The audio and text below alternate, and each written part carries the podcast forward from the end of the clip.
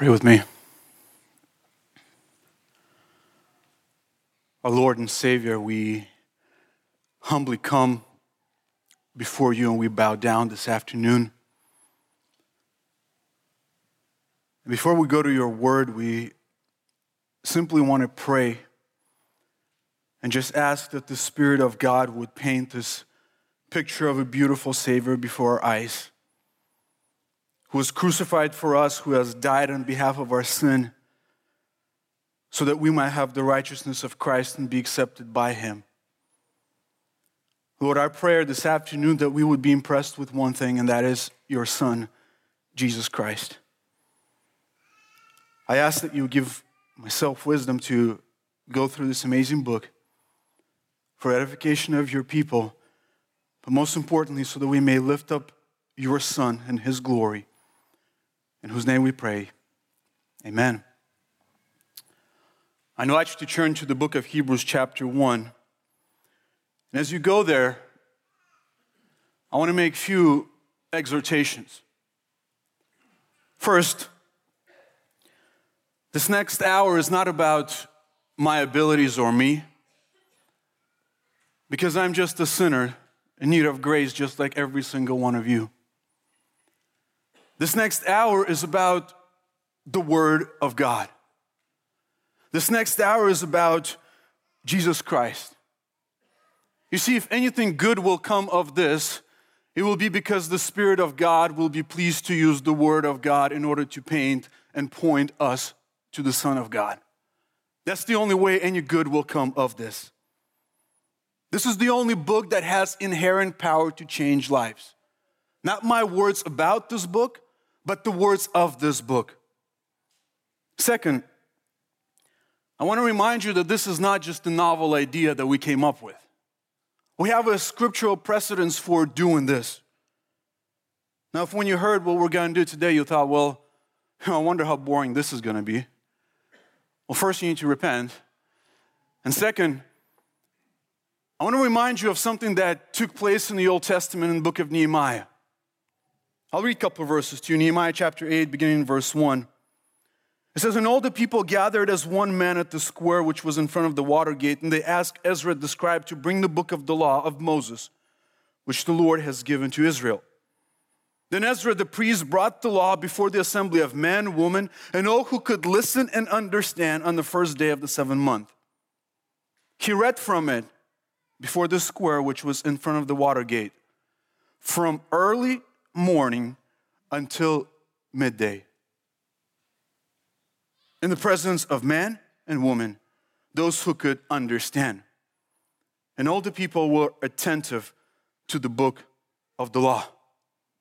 You skip down to verse 6 and says, Ezra opened the book in the sight of all the people. For he was standing above all the people, and when he opened it, all the people stood up. I'm not going to ask you to stand. Then Ezra blessed the Lord, the great God, and all the people answered, Amen, Amen. While lifting up their hands, they bowed down low and worshiped the Lord with their faces to the ground. It wasn't a band playing, it was a man of God standing in front of the crowd and reading the word of God. And that is how they were responding. So if you feel like saying amen sometimes, that's okay. You have that in the Bible. And finally, I want you to imagine the following scenario, which will help you understand the book of Hebrews as it was written. Imagine that you are a Christian living in the first century. The year is AD 67. Prior to your recent conversion, you were a devout Jew. Your family lived according to the strict regulations of Mosaic law. You kept the Sabbath, you ate kosher, and whole nine yards. But not too long ago, a friend of yours who was a Christian began to preach the gospel to you. And you started attending this small Jewish church, Christian church and you began to hear the message. You heard great preaching, you saw signs, you saw wonders, you saw everything that was happening, and not too long after that, you yourself got converted and became a believer. As a result, your family turned on you. Your father kicked you out of your house. You lost your inheritance. You lost all your possessions. The synagogue which you attended your entire life disowned you as a traitor. And as if that was not enough, not only did your family turn on you, your former religion turned on you, the government under which you're living at this point is not friend of yours either. You see, three years ago, Nero burned down Rome, and he blamed Christians for it. And as a result of that, there was a massive persecution of Christians. The friend of yours who preached the gospel to you, he's been in prison for last year. While no one else in your congregation has yet been put to death, you personally know of people who have been crucified and thrown to the wild beasts because of their faith. It's a difficult time to be a Christian. The little church that you attend is composed of different kinds of people. There are some who have been in the faith for a long time and they're strong. There are others in the church who are just beaten down and they're worn down by all the trials and all the persecution. Still others who have not yet fully committed to Christ, they're, they're wondering, is this worth it? Is Jesus worth it? You see, while you were part of Judaism, you were protected under Roman law. But now all that is gone. Now, with this background, you show up to church on Sunday, a secret place. You come when your pastor gets up and he says, Guys, uh, today we're going to do something a little different. You see, this week we have received a letter that is addressed to our church. This letter is inspired. This letter will end up in the New Testament. This letter will address every single one of you wherever you are. So we're going to set aside our verse by verse exposition of Isaiah for today, and we're just going to read the letter. And no matter where you are, no matter who you are, this letter will address you. Those of you who need strength will be strengthened. Those of you who need encouragement will be encouraged. Those of you who need comfort will be comforted. Those of you who need to be admonished will be admonished. Those of you who need to be rebuked will be rebuked. Those of you who need to be warned will be warned. Ultimately, this book is about one thing and one person. It is about the Lord Jesus Christ, who is worthy of it all. My prayer that as you walk away from this service, you will be in awe of Jesus. And that's the only thing. Forget the fact that you read the book of Hebrews before, that you've studied it for the last couple years. Stay in the shoes of those first century believers and hear it as if for the first time. You'll get the most out of this if you just simply listen, but if you want to follow along in your Bible, you're welcome to do that. And as you listen, pray that the Spirit would do His work among us as we consider Jesus. God, after you spoke long ago to the fathers and the prophets in many portions and in many ways in these last days, has spoken to us in His Son, whom He appointed the heir of all things, through whom also He made the world. He's the radiance of His glory and the exact representation of His nature, and upholds all things by the word of His power. When He has made purifications for sin, He sat down at the right hand of God having become as much better than angels as he has inherited a more excellent name than they. For to which of the angels did he ever say, You are my son? Today I have begotten you. And again, I will be a father to him, and he shall be a son to me. And when he again brings the firstborn into the world, he says, And let all the angels of God worship him. Of the angels, he says, who makes his angels winds and his ministers a flame of fire. But of the Son, he says, Your throne, O God, is forever and ever. And the righteous scepter is the scepter of his kingdom. You have loved righteousness and hated lawlessness. Therefore, God, your God, has anointed you with the oil of gladness above your companions. And you, Lord, in the beginning laid the foundations of the earth. And the heavens are the work of your hands. They will perish, but you remain. They all will become old like a garment, and like a mantle, you will roll them up. Like a garment, they will also be changed. But you are the same, and your years will never come to an end. But to which of the angels has he ever said, Sit at my right hand until I make your enemies a footstool for your feet? Are they not all ministering spirits? Sent out to render service for the sake of those who are chosen? For this reason, we must pay much closer attention to what we have heard so that we do not drift away from it. For if the word spoken through angels proved unalterable, and every transgression and disobedient received a just penalty, how shall we escape if we neglect so great a salvation? After it was at the first spoken through the Lord, it was confirmed to us by those who heard, God also testifying with them both by signs and wonders and by various miracles and by the gifts of the Holy Spirit. We did not subject to angels the world to come concerning which we are speaking. But one has testified somewhere saying, What is man that you remember him? Or the Son of Man that you are concerned about him? You have made him for a little while lower than angels. You've crowned him with glory and honor and have appointed him over the works of your hand. You have put all things in subjection under his feet. For in subjecting all things to him, he left nothing that is not subject to him. But now we do not yet see all things subjected to him, but we do see him who was made for a little while lower than angels, namely Jesus, because of the suffering of death, crowned with glory and honor, so that by the grace of God he might taste death for everyone. For it was fitting for him, for whom are all things, and through whom are all things, and bringing many sons to glory, to perfect the author of their salvation through sufferings. For both he who sanctifies and those who are sanctified are all from one Father. For which reason he's not ashamed to call them brethren, saying, I will proclaim your name to my brethren. In the midst of the congregation, I will sing your praise. And again, behold, and again, I will put my trust in him. And again, behold, I and the children whom God has given me. Therefore, since children share in the flesh and blood, he himself likewise also partook of the same, that through death he might render powerless him who had the power of death, that is the devil and might free those who through fear of death were subject to slavery all their lives.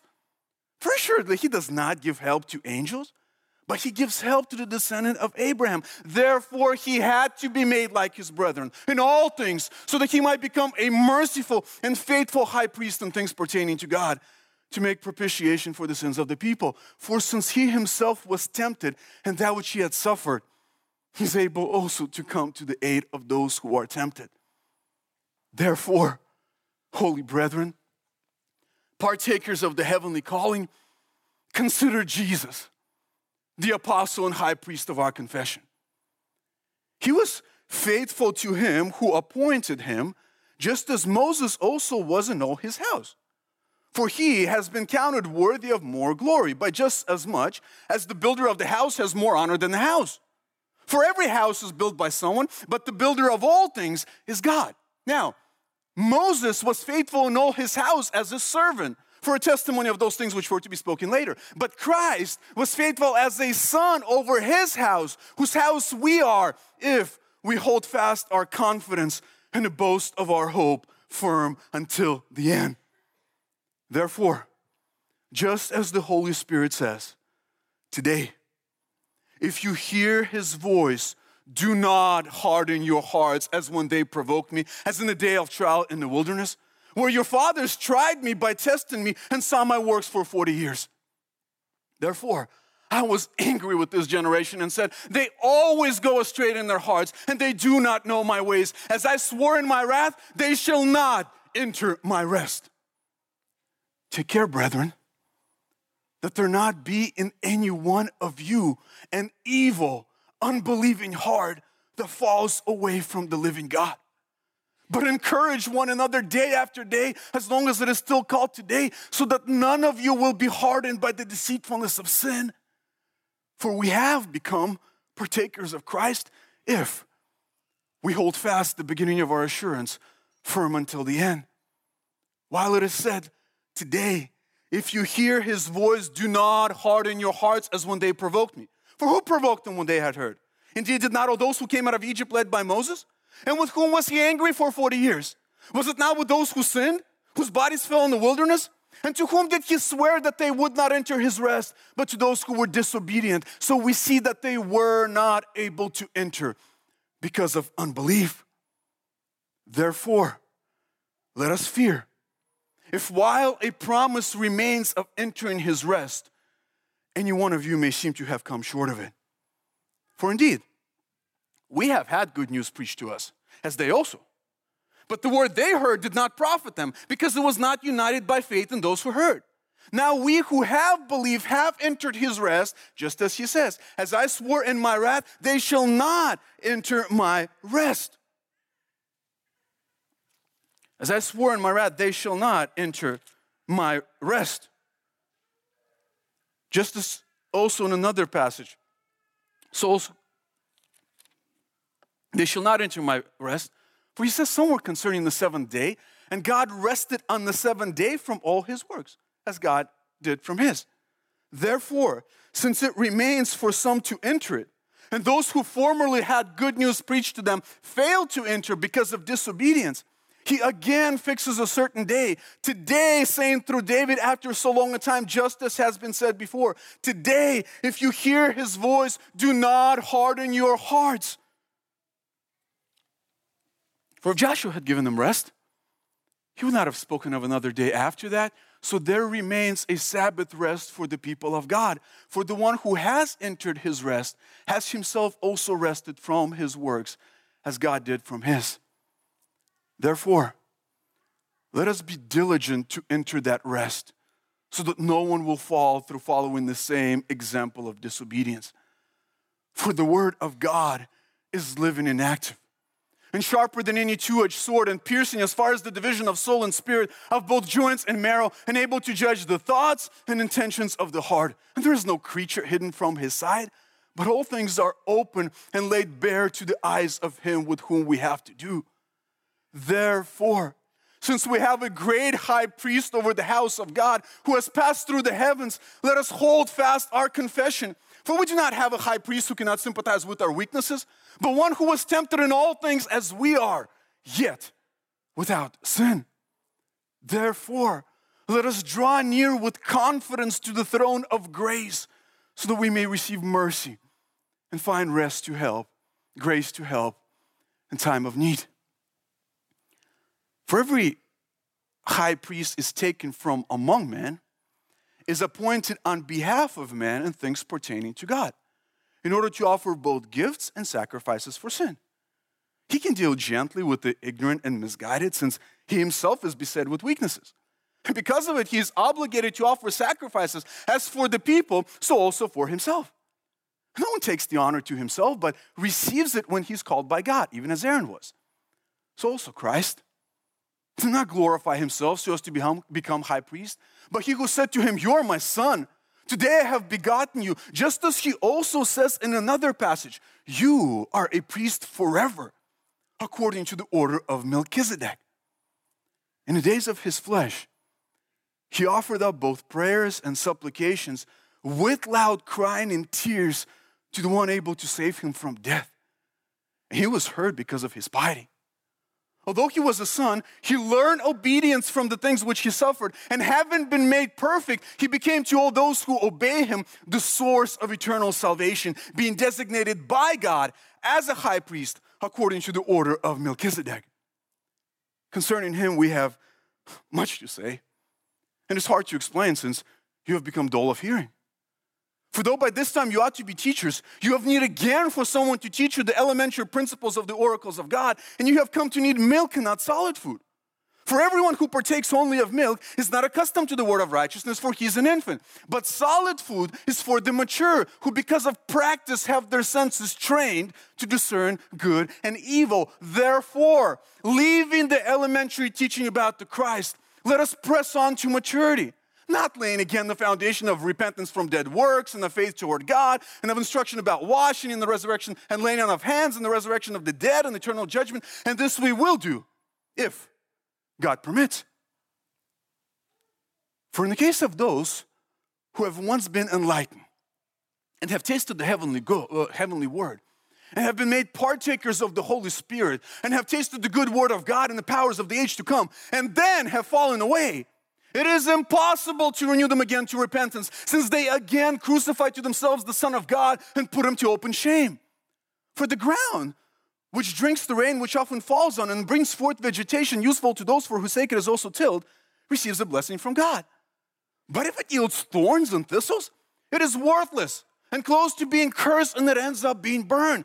But, beloved, we are convinced of better things concerning you and things that accompany salvation, though we are speaking in this way. For God is not unjust to us to forget your work and the love which you have shown toward his name, and having ministered and in still ministering to the saints. And we desired that each one of you showed the same diligence so as to realize the full assurance of hope firm until the end, so that you will not be sluggish, but imitators of those who through faith and patience inherit the promises. For when God made a promise to Abraham, since he could swear by no one greater, he swore by himself, saying, I will surely bless you, and I will surely multiply you. And so, having patiently waited, he obtained the promises. For men swear by one greater than themselves. And with them, an oath given as confirmation is an end of every dispute. In the same way, God, desiring even more to show to the heirs of the promise the unchangeableness of his purpose, interposed with an oath. So that by two unchangeable things in which it is impossible for God to lie, we who have taken refuge would have a strong encouragement to take hold of the hope that is set before us. This hope we have as an anchor for the soul a hope both sure and steadfast, and one within, which enters within the veil where Jesus entered as a forerunner for us, having become a high priest according to the order of Melchizedek. For this Melchizedek, king of Salem, who met Abraham as he was returning from the slaughter of the kings and blessed him, to whom also Abraham the patriarch gave a tenth part of all the spoil, was first of all by the translation of his name, King of Righteousness, and then also King of Salem. Without father, without mother, without genealogy, having neither beginning of days nor end of life, but made like the Son of God, he remains a priest perpetually. Now, observe how great this man was to whom Abraham the patriarch gave a tenth of the choicest spoil. And those indeed of the sons of Levi who receive priest office have a commandment in the law to collect a tenth from the people, that is, from their brethren, although these are descended from Abraham. But the one whose genealogy is not traced from them collected a tenth from Abraham and blessed the one who had the promises. But without any dispute, the lesser is blessed by the greater. In this case, mortal men receive tithes.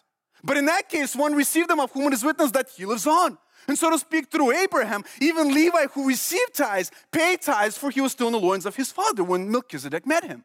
Now, if perfection was through the Levitical priesthood, for on the basis of it the people received the law, what further need was there for another priest to arise according to the order of Melchizedek, and not to be designated according to the order of Aaron?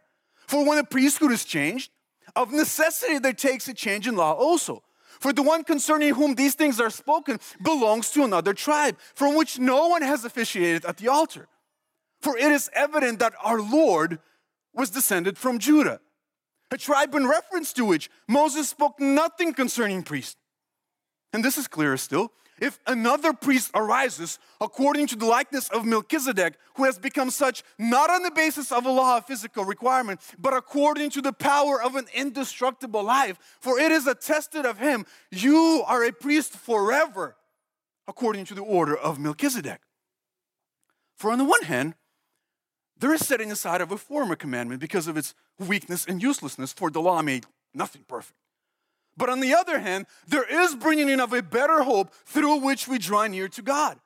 And inasmuch as it was not without an oath, for they indeed became priests without an oath. But he with an oath through the one who said to him, The Lord has sworn and will not change his mind. You are a priest forever. So much the more also Jesus has become the guarantee of a better covenant. The former priests, on the one hand, existed in greater numbers because they were prevented by death from continuing.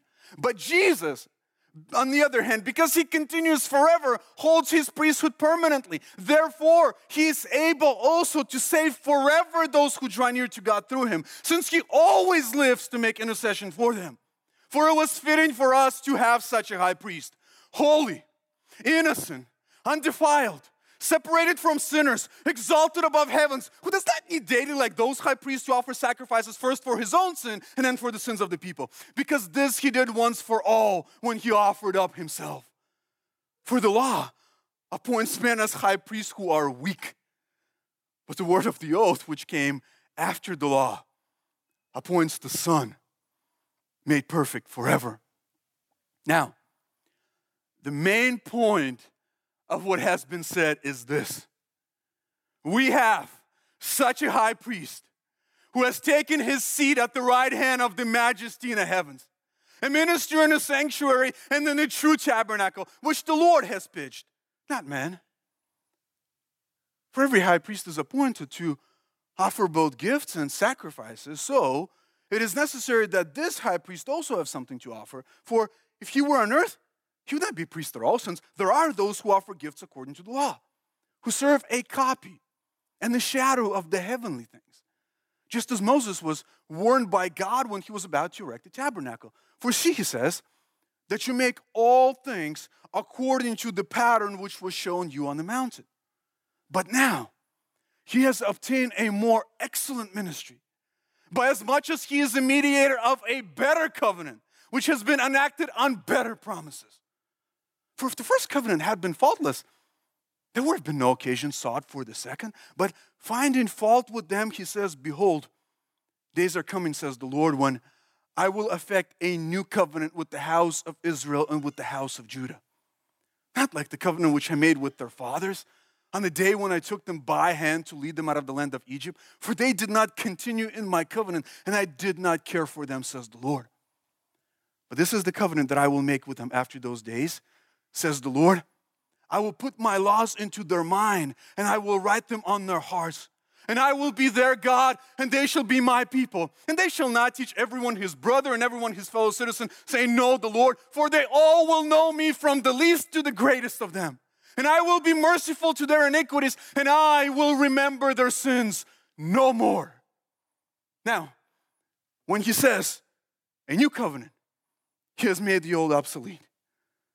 But whatever is becoming obsolete and grown old is ready to disappear.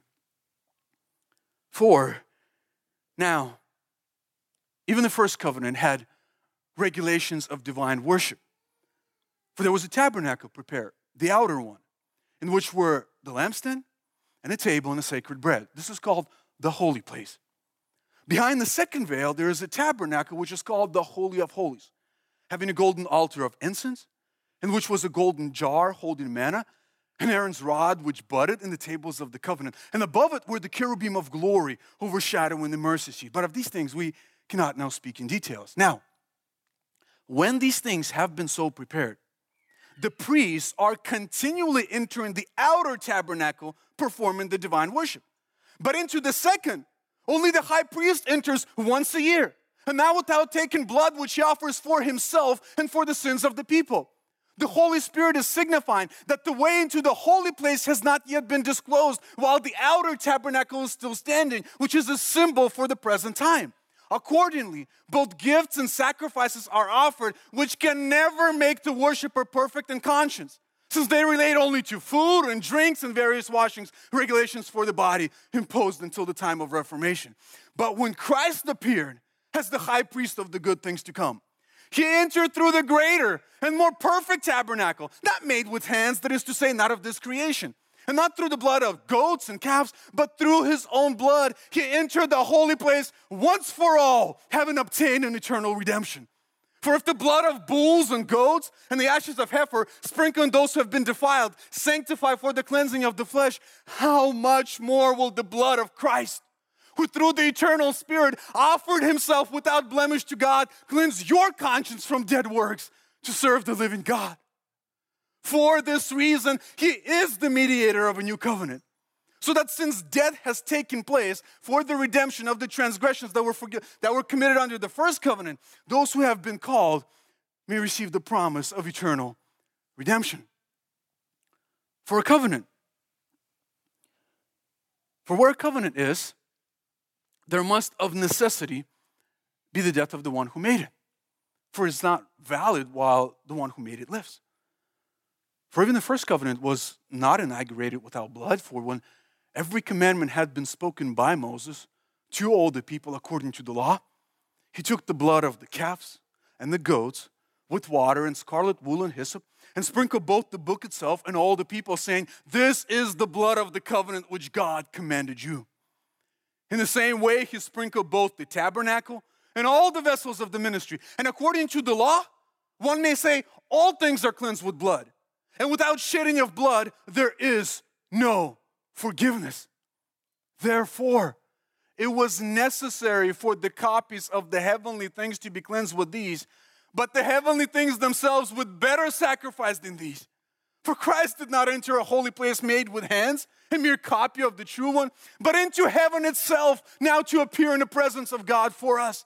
Nor was it that he would offer himself often, as the high priest would, uh, as the high priest would enter the holy place year by year with blood that is not his own. Otherwise, he would have needed to suffer often since the foundation of the world. But now, once, at the consummation of the ages, he has been manifested to put away sin by the sacrifice of himself. And inasmuch as it is appointed for men to die once, and after this comes judgment, so Christ also having been offered once to bear the sins of many, will appear a second time for salvation without reference to sin. For the law, since he has only a shadow of the good things to come and not the very form of things, can never, by the same sacrifices which they offer continually year by year, make perfect those who draw near. Otherwise, would they not have ceased to be offered? Because the worshiper, having once been cleansed, would no longer have had consciousness of sin. But in those sacrifices, there is a reminder of sins year by year. For it is impossible for the blood of bulls and goats to take away sin. Therefore, when he comes into the world, he says, Sacrifice and offering you have not desired, but a body you have prepared for me. In whole burnt offerings and sacrifices for sin, you have taken no pleasure. Then I said, Behold, I have come to do your will, O God. After saying above sacrifices and offerings and whole burnt offerings and sacrifices for sin, you have not required, nor have you taken pleasure in them which are offered to, according to the law. He then says, Behold, I have come to do your will. He takes away the first in order to establish the second. By this will, we have been sanctified through the offering of the body of Jesus Christ. Every priest stands daily, ministering and offering time after time the same sacrifices which can never take away sin. But he, having offered one sacrifice for all time, sat down at the right hand of God, waiting from that time onward until his enemies be made a footstool for his feet. For by one offering, he has perfected for all time those who are sanctified. The Holy Spirit also testifies to us, saying, For after, uh, also testifies to us, saying, For after saying, This is the covenant that I will make with them after those days, says the Lord, I will put my laws into their hearts, and on their minds I will write them. He then says, and their sins and their lawless deeds I will remember no more. Now, where there's forgiveness of these things, there is no longer any offering for sin. Therefore, brethren, since we have confidence to enter the holy place by the blood of Jesus, by a new and living way which he inaugurated for us through the veil that is his flesh. And since we have a great high priest over the house of God, let us draw near with sincere heart and full assurance of faith, having our hearts sprinkled clean from an evil conscience and our bodies washed with pure water. And let us hold fast and let us hold fast the confession of our hope without wavering. For he who promised is faithful. And let us consider how to stimulate one another to love and good deeds, not forsaking our own assembling together, as is the habit of some, but encouraging one another day after day, so that uh, encouraging one another and all the more as you see the day draw near. For if we go on sinning willfully after receiving the knowledge of the truth, there no longer remains a sacrifice for sin but a terrifying expectation of judgment and the fury of a fire which will consume the adversary.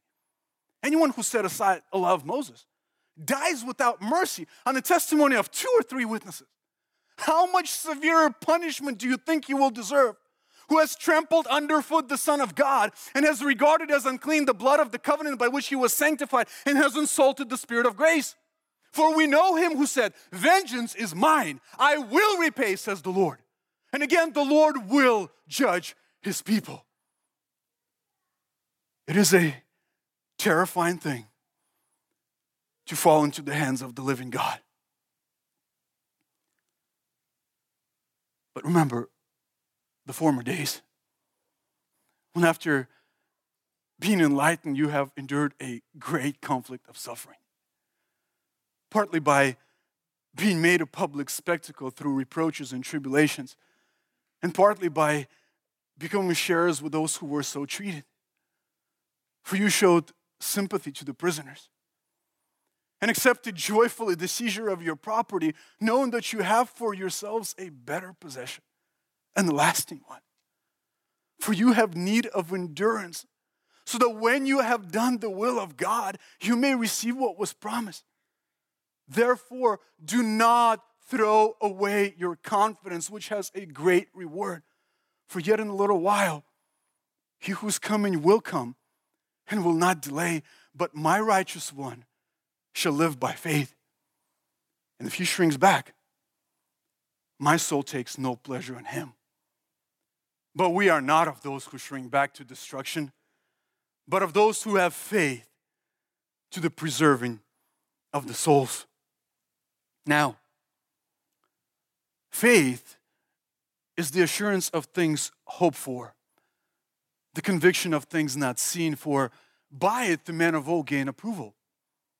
By faith, we understand that the worlds were prepared by the Word of God, so that what is seen was not made out of things which are visible. By faith, Abel offered to God a better sacrifice than Cain, through which he obtained the testimony that he was righteous, God testifying about his gifts. And through faith, though he is dead, he still speaks. By faith, Enoch was taken up so that he would not see death, and he was not found because God took him up. For he obtained the witness that before his being taken up, he was pleasing to God. And without faith, it is impossible to please him. For he who comes to God must believe that he is, and that he is a rewarder of those who seek him. By faith, Noah, being warned by God about things not yet seen, in reverence prepared the ark for the salvation of his household, through which he condemned the world and became an heir of the righteousness which is according to faith. By faith, Abraham, when he was called, went out to a place which he was to receive for an inheritance. And he went out not knowing where he was going. By faith, he lived as an alien in the land of the promise, as in the foreign land, dwelling in tents with Isaac and Jacob, fellow heirs of the same promise. For he was looking for a city which has foundations, whose architect and builder is God. By faith, even Sarah herself received ability to conceive even beyond the proper time of life, since she considered him who promised, since she considered him faithful who had promised. Therefore, there was born of one man, and him as good as dead at that. As many descendants as the stars of heaven in number, and innumerable as the sand which is by the seashore. All these died in faith, without receiving the promises, but having seen them and having welcomed them from a distance and having confessed that they were strangers and exiles on the earth. For those who say such things, make it clear that they are seeking a country of their own. And indeed, if they had been thinking of that country from which they went out, they would have had opportunity to return. But as it is, they desire a better country and the heavenly one. Therefore, God is not ashamed to be called their God for he has prepared a city for them. By faith, Abraham, when he was tested, offered up Isaac. And he who had received the promises was offering up his only begotten son. It was he to whom it was said, In Isaac your descendants shall be called. He considered that God is able to raise people even from the dead, from which he also received him back as a type. By faith, Isaac blessed Jacob and Esau, even regarding things to come. By faith, Jacob blessed each of the sons of Joseph and worship leaning on the top of his staff. By faith, Joseph, when he was dying, made mention of the exodus of the sons of Israel and gave orders concerning his bones. By faith, Moses, when he was born, was hidden for three months by his parents because they saw he was a beautiful child. They were not afraid of King's edict. By faith, Moses, when he had grown up, refused to be called the son of Pharaoh's daughter, choosing rather to endure the ill treatment with the people of God than to enjoy the passing pleasures of sin, considering the reproach of Christ greater riches, for he was looking to the reward. By faith, he left Egypt, not fearing the wrath of the king, for he endured as seeing him who is unseen. By faith, he kept the Passover and the sprinkling of the blood so that he who destroyed the firstborn would not touch them. By faith, the walls of Jericho fell after they had been encircled for seven days. By faith, Rahab the harlot did not perish along with those who were disobedient after she had welcomed the spies in peace. And what more shall I say? For time will fail me to speak of Barak, Gideon, Samson, Jephthah, of David and Samuel and the prophets, who by faith conquered kingdoms, performed acts of righteousness, obtained promises, shut the mouths of lion, quenched the power of fire, escaped the edge of the sword, from weakness were made strong, became mighty in war. Women received back their dead by resurrection, and others were tortured, not accepting their release, so that they may obtain a better resurrection and others experience mocking and scourging. Yes, chains and imprisonment. They were stoned, they were sawn in two, they were tempted, they were put to death with the sword. They went about in sheepskins and goatskins, being destitute, afflicted, ill treated man of whom this world was not worthy, wandering in the deserts and mountains and caves and holes in the ground. All these, having gained their approval through their faith, did not receive what was promised. For God has provided something better for us, so that apart from us, they would not be made perfect. Therefore, having so great a cloud of witnesses surrounding us. Let us lay aside every encumbrance and the sin which so easily entangles us. And let us run with endurance the race that is set before us, fixing our eyes on Jesus, the author and perfecter of faith, who for the joy set before him endured the cross, despising the shame, and has sat down at the right hand of God. For consider him who has endured such hostility by sinners against himself, so that you will not grow weary and lose heart. For you have not yet resisted to the point of shedding blood, and you're striving against sin. And you have forgotten the exhortation which is addressed to you as sons. My son, do not regard lightly the discipline of the Lord, nor faint when you are reproved by him. For those whom the Lord loves, he disciplines. And he scourges every son whom he receives. It is for discipline that you endure. God deals with you as with sons. For what son is there whom his father does not discipline? But if you are without discipline, of which all have become partakers, you are illegitimate children and not sons. Furthermore, we had earthly fathers to discipline us, and we respected them. Shall we not much rather be subject to the Father of spirits and live? For they disciplined us for a short time, as seemed best to them, but He disciplines us for our good, so that we may share His holiness. All discipline for the moment seems not to be joyful, but sorrowful. Yet to those who have been trained by it, afterwards it yields a peaceful fruit of righteousness. Therefore, strengthen the hands that are weak and the knees that are feeble and make straight paths for your feet, so that the limb which is lame may not be put out of joint, but rather be healed. Pursue peace with all men and sanctification, without which no one will see the Lord. See to it that no root of bitterness springing up causes trouble, and by it many be defiled. And that there not be in any one of you, see, see to it that no root of bitterness springing up causes trouble, and by it many be defiled and that there not be among and, and that there not be and that there be no immoral or godless person like Esau who sold his own birthright for a single meal. For you know that even afterwards, when he desired to inherit the blessing, he was rejected. For he found no place for repentance, though he sought for it with tears. For you have not come to a mountain that can be touched, and to a blazing fire, and to darkness and gloom and whirlwind, and the blast of a trumpet, and the sound of words, which sound was such that those who heard begged that no further word be spoken to them. For they could not endure the command if even the beast touches the mountain, it shall be stoned. And so terrible was the sight that Moses said, I am full of fear and trembling. But you have come to Mount Zion and to the city of the living God, the heavenly Jerusalem, and to the myriads of angels, and to the general assembly and the church of the firstborn enrolled in heaven, and to God, the judge of all, and to the spirits of the righteous made perfect, and to Jesus Christ, the mediator of a new covenant, and to the sprinkled blood, which speaks better than the blood of Abel. See to it that you do not refuse him who is speaking.